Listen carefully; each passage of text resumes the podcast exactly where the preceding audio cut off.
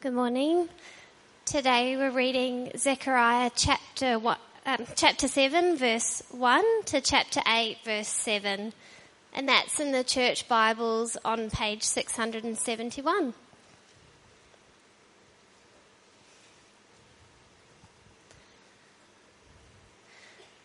In the fourth year of King Darius, the word of the Lord came to Zechariah on the fourth day of the ninth month, the month of Kislev. The people of Bethel had sent Sharezer and Regem-melech together with their men to entreat the Lord by asking the priests of the house of the Lord Almighty and the prophets, Should I mourn and fast in the fifth month, as I have done for so many years? Then the word of the Lord Almighty came to me. Ask all the people of the land and the priests, when you fasted and mourned in the fifth and seventh months of the past seventy years, was it really for me that you fasted? And when you were eating and drinking, were you not just fa- feasting for yourselves? Are these not the words the Lord proclaimed through the earlier prophets when Jerusalem and its surrounding towns were at rest and prosperous, and the Negev and western foothills were settled? And the word of the Lord came again to Zechariah. This is what the Lord Almighty says. Administer true justice. Show mercy and compassion to one another. Do not oppress the widow or the fatherless, the alien or the poor. In your hearts, do not think evil of each other. But they refused to pay attention. Stubbornly, they turned their backs and stopped up their ears. They made their hearts as hard as flint and would not listen to the law or to the words that the Lord Almighty had sent by his Spirit through the earlier prophets. So the Lord Almighty was very angry. When I called, they did not listen. So when they called, I would not listen, says the Lord Almighty. I scattered them with a whirlwind among all the nations where they were strangers. The land was left so desolate behind them that no one could come or go. This is how they made the pleasant land desolate. Again, the word of the Lord Almighty came to me. This is what the Lord Almighty says. I am very jealous for Zion. I am burning with jealousy for her. This is what the Lord says. I will return to Zion and dwell in Jerusalem. Then Jerusalem will be called the city of truth, and the mountain of the Lord Almighty will be called the holy mountain. This is what the Lord Almighty says. Once again, men and women of ripe old age will sit in the streets of Jerusalem each with cane in hand because of his age. The city streets will be filled with boys and girls playing there. This is what the Lord Almighty says. It may seem marvelous to the remnant of this people at that time, but will it seem marvelous to me? declares the Lord Almighty. This is what the Lord Almighty says. I will save my people from the countries of the east and the west. Good morning, everyone. Well, it's great to be amongst you again once more, and particularly uh, today, uh, looking at Zechariah. I don't think in uh, what's been uh, many years of ministry and preaching now, I've ever actually preached on Zechariah.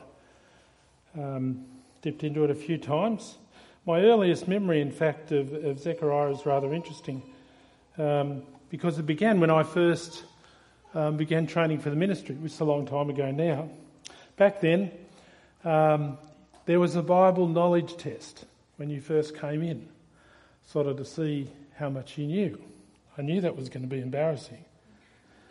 Um, it was a sort of very humbling experience.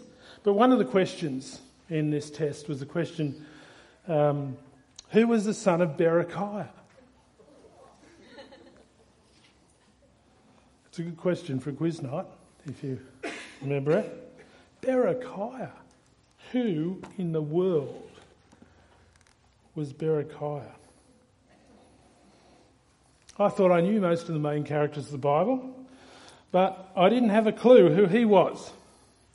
Of course, if I'd been, let's say, uh, a bit more of a lateral thinker, I tend to be more analytical rather than lateral, I might have got a hint from that last part of his name, Kaya. You see, because in the end I soon found out that the answer was Zechariah.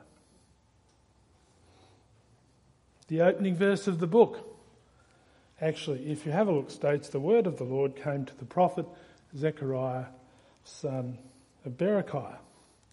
So it's a fairly unauspicious introduction to the book of Zechariah, but of course it's one that I therefore have never forgotten um, on the way. Over the years, though, I've had occasion to uh, dip into the book because there are some significant passages about the life of Jesus and his introduction to the world, particularly, um, that are referred to in the Gospels. And you'll meet those in the next couple of weeks because they occur in the latter half of Zechariah in chapters 9 to 14 um, here. But today, in chapters 7 and 8, we really come to the conclusion of the first half. Um, to what one person I was listening to this week called the wild ride of Zechariah's weird dreams and visions, which uh, I gather you've been experiencing somewhat if you belong to one of the community groups that have been studying Zechariah over the past few weeks. Chapters 7 and 8, you see, review the problems that had led to the exile of God's people from Jerusalem to Babylon. Now, almost 70 years um, earlier, and they set out an overview, God's plan for restoration. And so I've simply called it today um, in the outline, which uh, appears in your leaflet, um, From Remnant to restoration. And you might like to, if you want to take some notes, keep that open or keep it open just so you can see where we're going. And it'd be a good idea if you still had your Bibles open at um, chapters uh, 7 and 8 as well. Now, chapter 7 sets the scene. It's two years after the book uh, began and the eight visions that you've been looking at in chapters 1 to 6. So you see, the book is quite specific in the beginning, um, it says in the very beginning, as the year of the reign of Darius, the eighth year of the reign of Darius, um, which was in 520 BC. Um, verse 1 of chapter 7 tells us that it's now um, the fourth year, and this is 518. 518. So a couple of years on. So what's happened is you've got the first six chapters there, and there's all these visions that Zechariah had. They've all happened. Uh, now we're two years down the track, and all of a sudden we get the next bit. And presumably Zechariah had been preaching in between, but uh, when he writes down uh, the words and things like that, he comes to this significant part. And what it does is sort of summarise, in some ways, the main themes that have been reviewed. So now we're in, we're near the end of this 70 year period that God had declared through the prophet Jeremiah the people would remain in exile. Uh, most of them finally went into exile at 586 BC. You can do the math of 70 years down to 516, and we're at 518. Some Jews, however, had already returned. There'd been a trickle back, Haggai and Zechariah uh, included in that, but the bulk was yet to come. The temple foundation had been built uh, during this time, a little while before, but there'd been a lot of opposition and it stalled and stopped. It's this coming near to the end of this prophesied period of exile that prompts the question that opens chapter 7, of course, that we heard, heard dealt with so well by Porker this morning. In verses 2 and 3, we read, The people of Bethel, Bethel had sent Sharezer and Regem uh, together with their men to entreat the Lord by asking the priests of the house of the Lord Almighty and the prophets, should I mourn and fast in the fifth month, as I've done so for many years? Now, Bethel was about 20 kilometres north of Jerusalem, and obviously people had come back and settled there as well. And a delegation was sent to the priests and prophets in Jerusalem um, to ask whether what had been instituted as a result of the previous destruction of Jerusalem uh, should now cease with the prospect, with the 70 year reign or 70 year end, of better times to come. Now, the question is not immediately answered at all. It's only answered much later on, as we'll see in chapter 8. Instead, what the Lord does to begin with through Zechariah is to review what I've called a reminder of the problem. The problem that led to exile in the first place. The practice of fasting was most commonly associated in the Old Testament with disaster of some kind. Usually, disaster almost always caused by the sin of the people. And it was meant to reflect an attitude of repentance for what had happened and a reminder for them to reflect on all the time. These fasts are in the fifth month, but also there were others you'll see if you just flick over to 819. There were ones in the seventh month, the fourth month, and tenth month. Uh, a number of them were instituted, and as far as we can see, they correspond, these fasts correspond to different events that happened when Jerusalem was flattened by the Babylonians. You could go back and read in 2 Kings 25, there's an account of what happened in, uh, in the fall of Jerusalem, and you'll see that there are separate sections that'll say in the 10th month and the 5th month and the 7th month and fourth, these things happen. And we think that these fasts were basically put in place um, to commemorate, in a bad way, in some somewhat a sad way, as Stephen was saying earlier, these events and the people's failure to obey God. Initially, of course, they may uh, have been um, truly heartfelt cries to God in the face of their sin and rebellion. But they soon became something else. Something that presented, represented really only ritual practice without truly repentant hearts. So verse 4 says, Then the word of the Lord came to me, Ask the people of the land and the priests, when you fasted and mourned in the fifth and the seventh months, for the past 70 years, was it really for me that you fasted?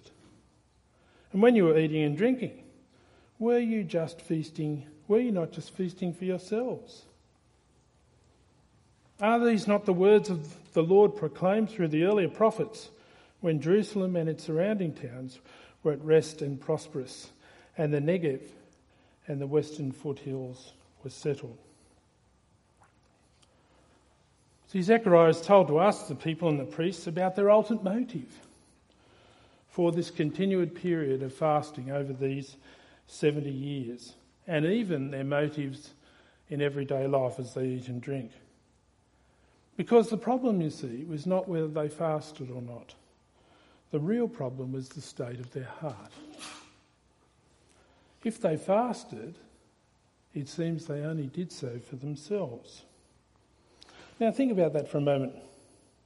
What did that mean? How do you fast for yourself?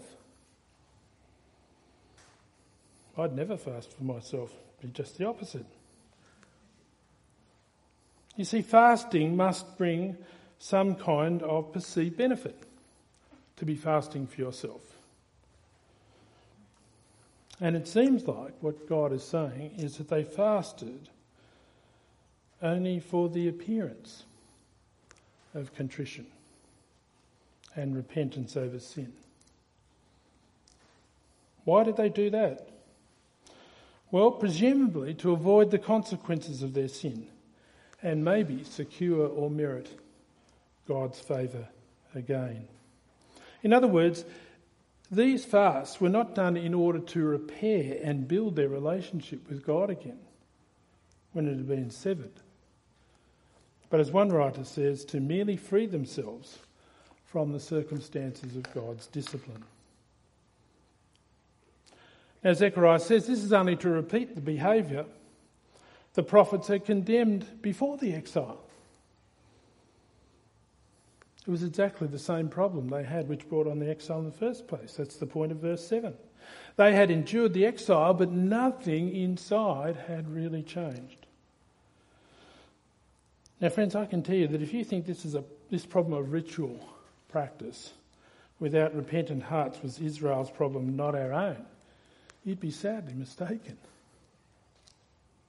The temptation to involve ourselves in Christian practice that comes from selfish motives is always before us.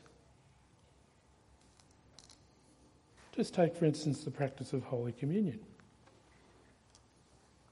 Why do we do it? Well, because Jesus told us so. Why? He said, in remembrance of Him.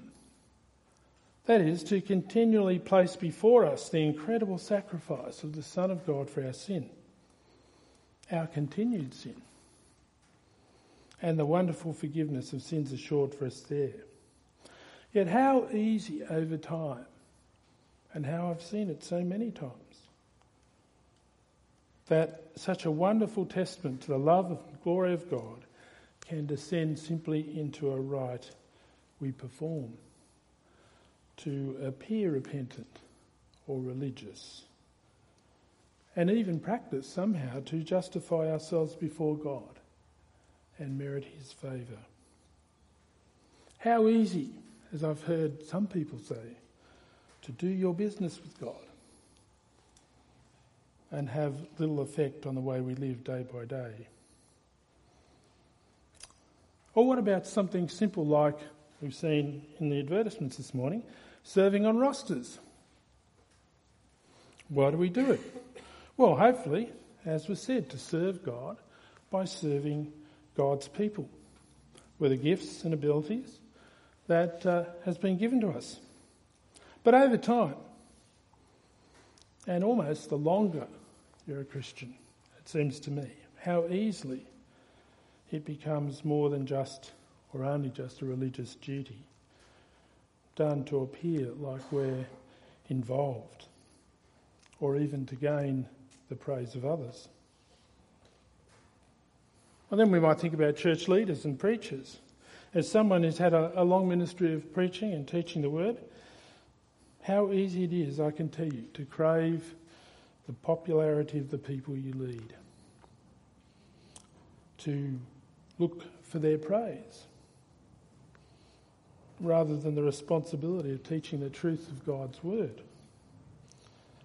There are plenty of churches today, thankfully not this one, where preachers teach things that are popular to human ears and seek the adulation of human praise over the responsibility to teach the truth of God's word. Friends, none of us are free from the temptation to separate our religious and Christian practice from true devotion to God and His Word. To do things out of religious duty, which serves no one but ourselves by giving the appearance of devotion to God and even thinking that somehow we might merit God's favour as a result. Now, the root cause of this problem is the subject of the second half of chapter 7, something that the people have been warned about many times. The problem of what I'd call in your outline hearing the word without listening to the word. So in verse 8, and the word of the Lord again came to Zechariah. This is what the Lord Almighty said Administer true justice, show mercy and compassion to one another. Do not oppress the widow, the fatherless, the foreigner, or the poor. Do not plot evil against each other. But they refused to pay attention. Stubbornly they turned their backs and covered their ears. They made their hearts as hard as flint, would not listen to the law or to the words of the Lord Almighty had sent by his Spirit through the earlier prophets. So the Lord Almighty was very angry. Zechariah, you see, lays out God's primary concerns here for the behaviour of his people. What he wanted to see more than fasting itself, nothing wrong with that, but what he wanted to see was the administration of true justice, mercy and compassion, not oppressing the vulnerable and not plotting evil against anyone. Now, you can read any of the prophets of the Old Testament, you'll see these four are so common through their message, describing the essentials of what it meant to live for God in those times in ancient Israel. However, the emphasis here is not on the meaning of those four so much as the response of the people to this word. They had heard many times that word, that call of the prophets, but they become hard of heart and did not listen. Verse 11 says they refused to pay attention. The result, of course, was utterly catastrophic and is described in verses 12 and 13, or verse 13. When I called, they did not listen. So when they called, I would not listen, says the Lord Almighty. I scattered them with a whirlwind among all the nations where they were strangers. The land they left behind them was so desolate that no one travelled through it. This is how they made the pleasant land desolate. Just as they had closed their ears to God's word, so he did not listen to them when their cries under the threat of a rampaging Babylonian army came about. Jerusalem was decimated, the people scattered to the lands of strangers. And a land once described earlier in the beginning of the Old Testament, the land flowing with milk and honey, was left desolate. Friends, certainly with the coming of Jesus and the possession of the Spirit of God in each one, we have more resources, if you like, spiritual resources to live a repentant, obedient life of faith. But we're not immune from the problem of the hardness of heart we see here. the Apostle Paul knew that so well. When he was referring to the sin and rebellion of another problem in the Old Testament, the wilderness generation, he says this in 1 Corinthians 10, verses 6 and 11 and 12. Now, these things occurred as examples to keep us from setting our hearts on evil things as they did. These things happened to them as examples and were written down as warnings for us on whom the culmination of the ages have come. So if you think you are standing firm, be careful that you don't fall. We too need to cultivate a sensitivity to the Word of God, both in our private reading and weekly connection here and in our community groups. And we need to develop an accountability with one another, guarding each other with love and grace from this spell. This spell of religious practice that ignores the demands of God's word. Now, what's interesting here, um, I think, is that chapter 7 just leaves us hanging. Get to the end, see, desolate, that's what happened. Doesn't say anything about the response of the people. What will that response be? Will they take this news, this question, this reminder to heart? This reminder to truly repent and obey the word of God. For now, you see, Zechariah leaves that question open. Instead, in chapter 8, he moves from a reminder of the problem uh, here to God's great promise of restoration. Chapter 8 is entirely different to chapter 7. This restoration is described in a series of 10 statements or oracles of God, nearly all beginning with, This is what the Lord Almighty says. Bang, bang, bang, bang. Verse 2, 3, 4, 6, 7, 9, 14, 19, 20, and 21. Hope you wrote all those down really quickly then. I've broken up the content of this great promise of restoration in three major parts. The first concerns God's heart and character. So you see, God's promise of restoration begins and arises out of God's jealousy for his people. Verses 1 and 2. This is what the Lord, oh, the word of the Lord Almighty came to me. This is what the Lord Almighty says I am very zealous for Zion I am burning with jealousy for her. Now, after the end of chapter 7, that's sort of a big shock, isn't it? It's not what you expect. You might have expected some announcement of judgment again, some threat of judgment, but instead, out of the blue, so to speak, we get this declaration of God's jealousy for his people. It's as if God cannot bear to be separated from his people any longer.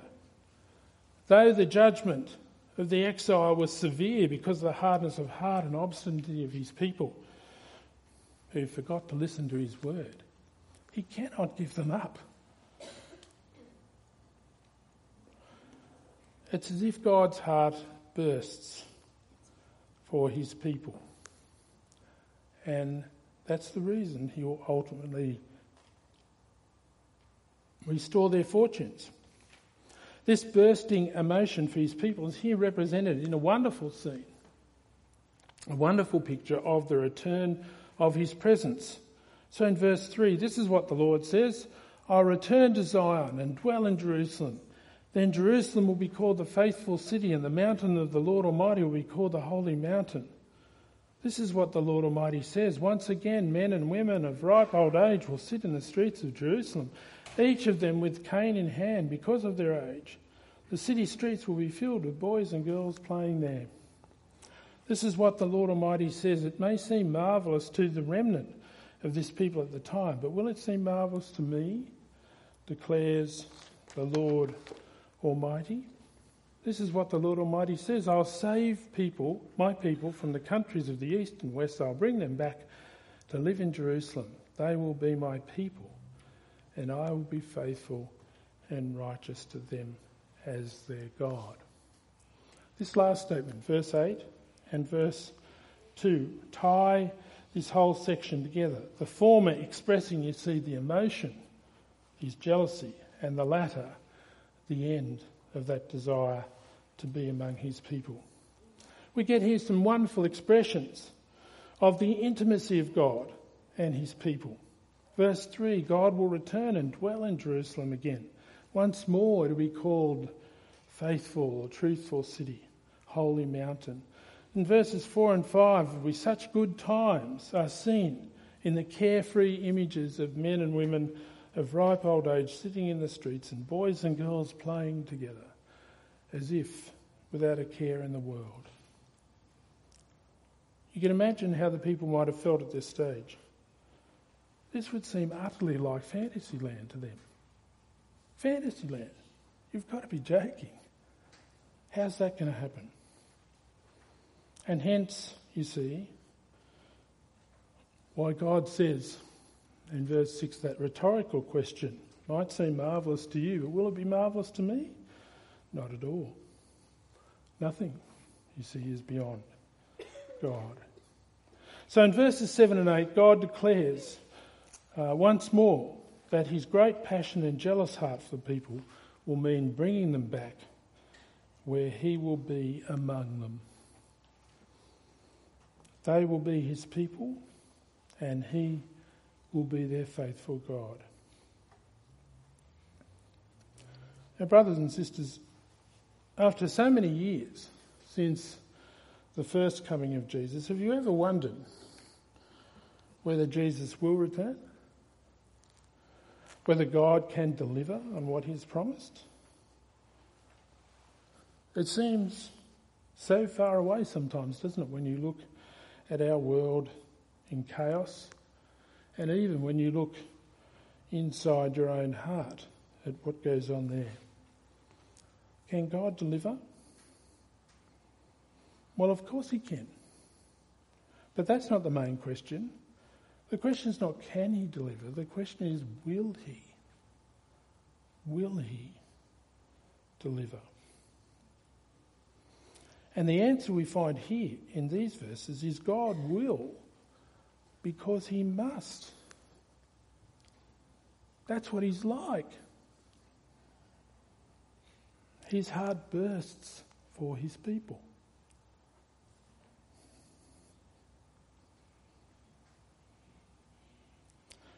For relationship with you and with me. As one writer puts it so well and beautifully, I think, the revelation of God's heart is the greatest source of hope for every generation. Let me say that again. The revelation of God's heart is the greatest source of hope for every generation.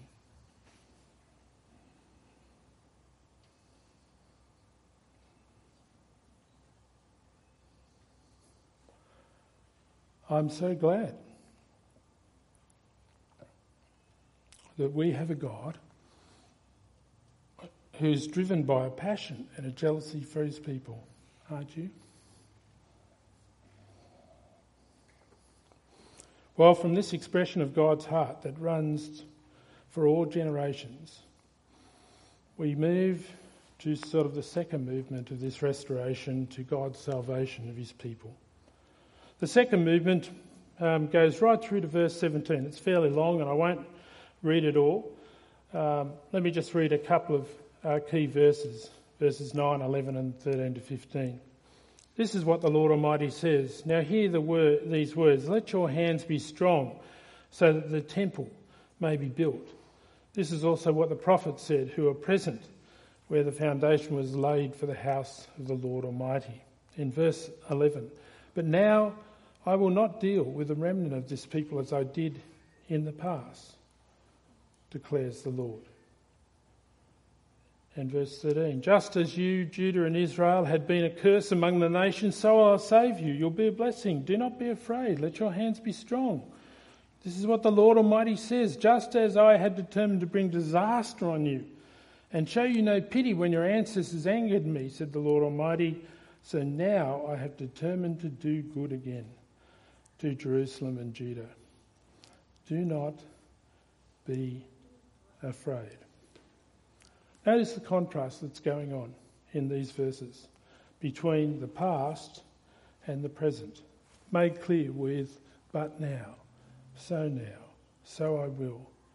God's salvation in the past is contrasted with his judgment. Uh, his salvation in the present, I mean, contrasted with his judgment in the past. Then Jerusalem was utterly laid bare, but now God's salvation would consist in the blessing of Jerusalem. First, in verse 9, the people are encouraged to get on and complete the building of the temple. The conditions which had uh, been difficult previously when they built the foundation before Zechariah's time, where there was a great threat to their safety, would no longer apply. Now their seed would grow and produce crops and their vines fruit.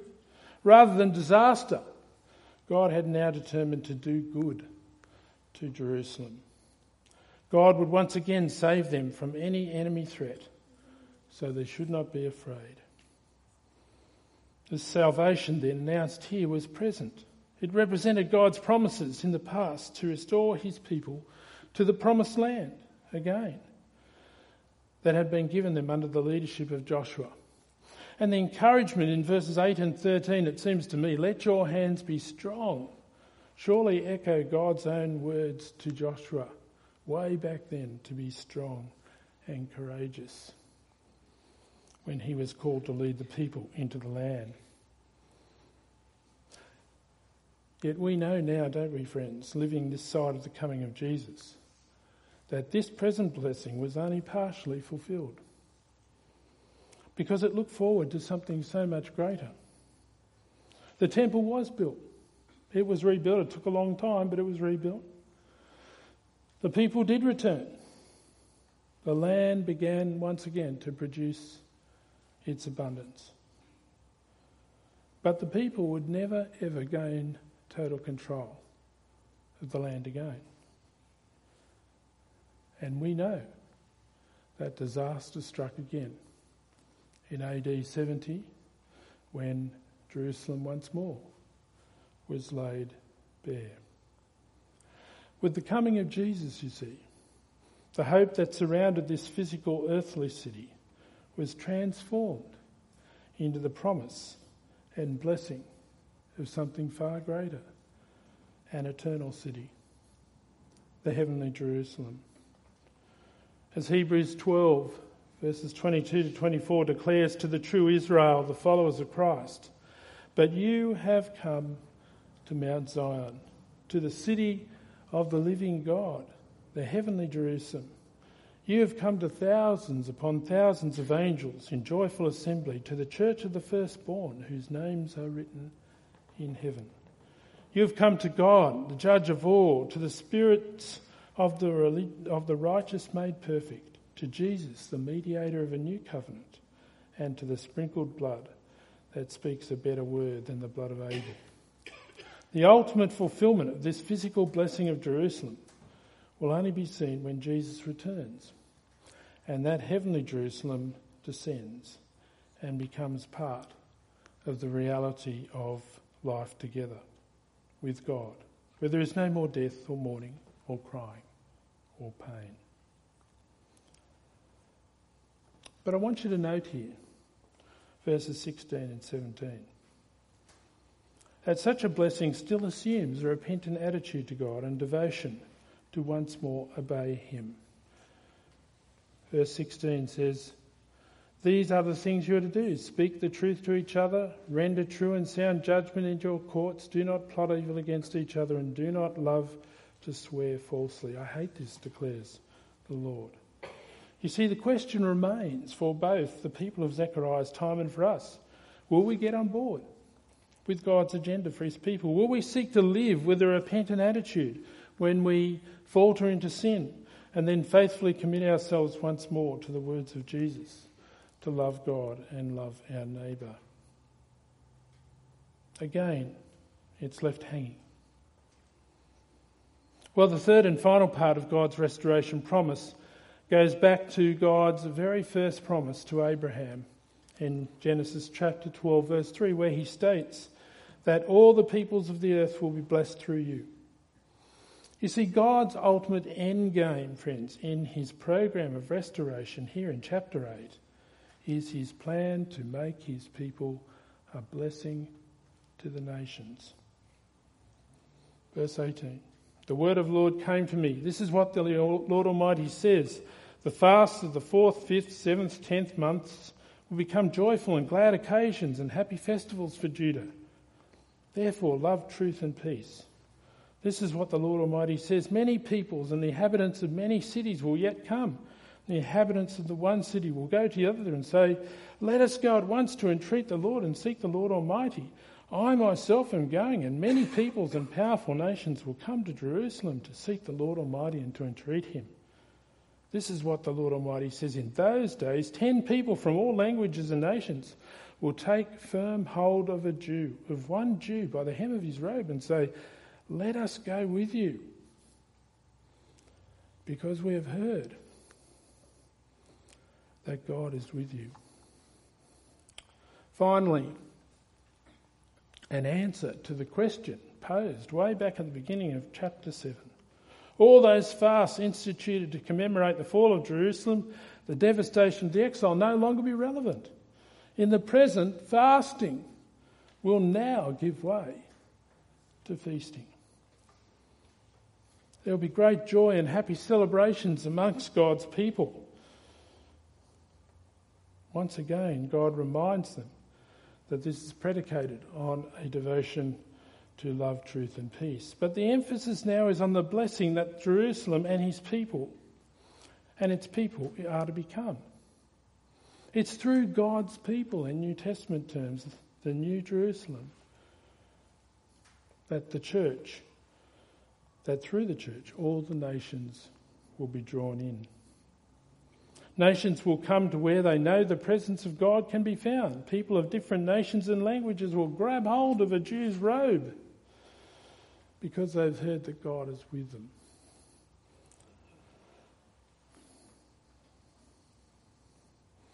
Friends, one of the great privileges I had teaching at the Bible College of South Australia for many years was to hear the testimonies of students and how they came to know the Lord. Was one of the most encouraging things I, um, I was privileged to hear. And I can tell you that on a regular basis, students would say how they had been influenced by the attractiveness of the life of a Christian person they knew. Or sometimes a Christian church or community that they had been in. Now they'd use different words. They'd say, you know, I discovered there was something different about him or her. Or she had something I didn't. Or there was a joy and peace about that person.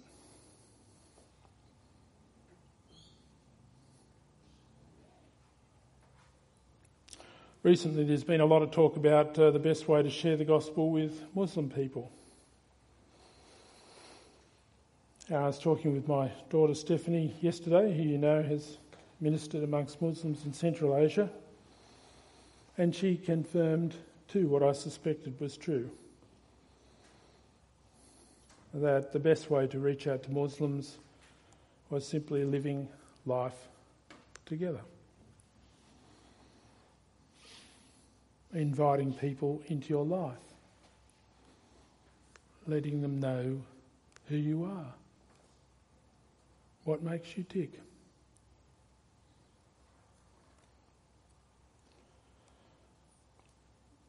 You see, if we simply live day by day as people devoted to God and His Word, as people who, in Zechariah's terms, love truth and peace, both as individuals and as a community of believers, It's an incredibly attractive thing.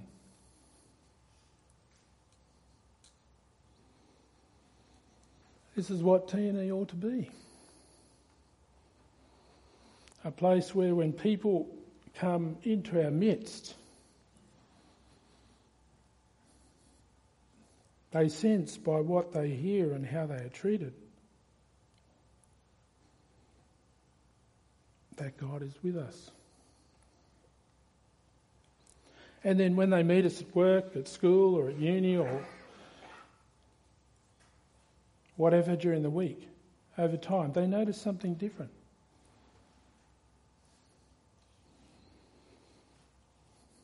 Something attractive, something they do not have.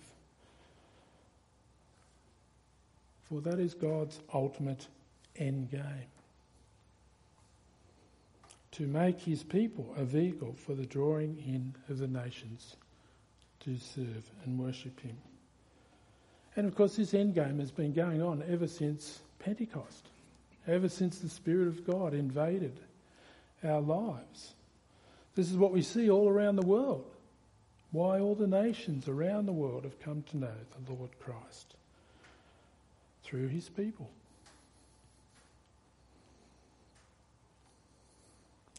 Surely that's what we want to see here too, in the northeast, is it not? Well, let me conclude. I said to you earlier that uh, Zechariah chapter 7 and 8, in some ways, in the end, leave open the response of the people to this reminder of the problem and God's promised restoration. Leave it open ended. How will the people respond? Will they change? Zechariah's community had waited 70 years for there to be some chance of restoration. Will their ritual practices become a reflection of true repentance again? A devotion to listen and obey God's word? Will they arise out of that? Will they hear? Will they not only hear, but will they listen?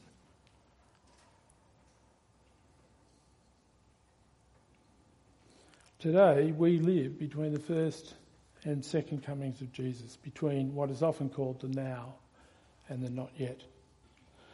The call of God is no different for us today as we look to his return. Every day is a day closer to the return of Jesus and his eternal restoration of glory. The last thing, friends, you want to happen when Jesus returns is for him to address you in words similar to the words of Zechariah chapter 7 verse 4. Was your Christian practice for me or for you? Rather, what we want to see here at TNE is that we might be a community of integrity and, and obedience, a community aware of continued sin but also the wonder of God's forgiveness in the cross of Christ and a determination, however imperfectly, to serve Him and to reach out to others in love, truth, and peace. Rather than the words of Zechariah 7 4 spoken to us, we want to see the words of Zechariah 8:23 fulfilled in us. Let's pray, brothers and sisters, that it may be so.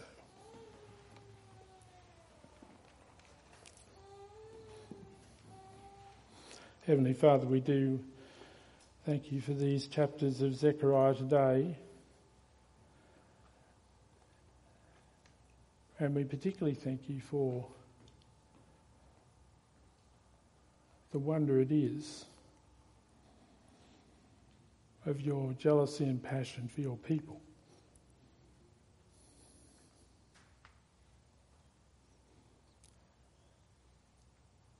We thank you that our great hope of salvation rests not in us, but in you.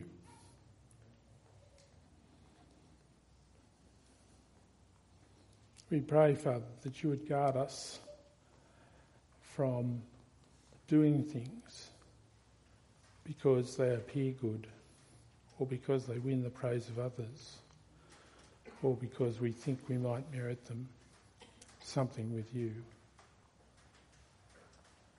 We pray, Father, that all we do may arise out of our devotion to you and to the instruction of your word. And we pray above all, Lord, as we grow and develop here at TNE, that those words of Zechariah uh, might come true. Uh, that people in this area might come to know us in some way through every day or by coming here, and they too uh, may come to you because they recognise that you are here. Uh, we ask it in the name of Jesus Christ our Lord. Amen.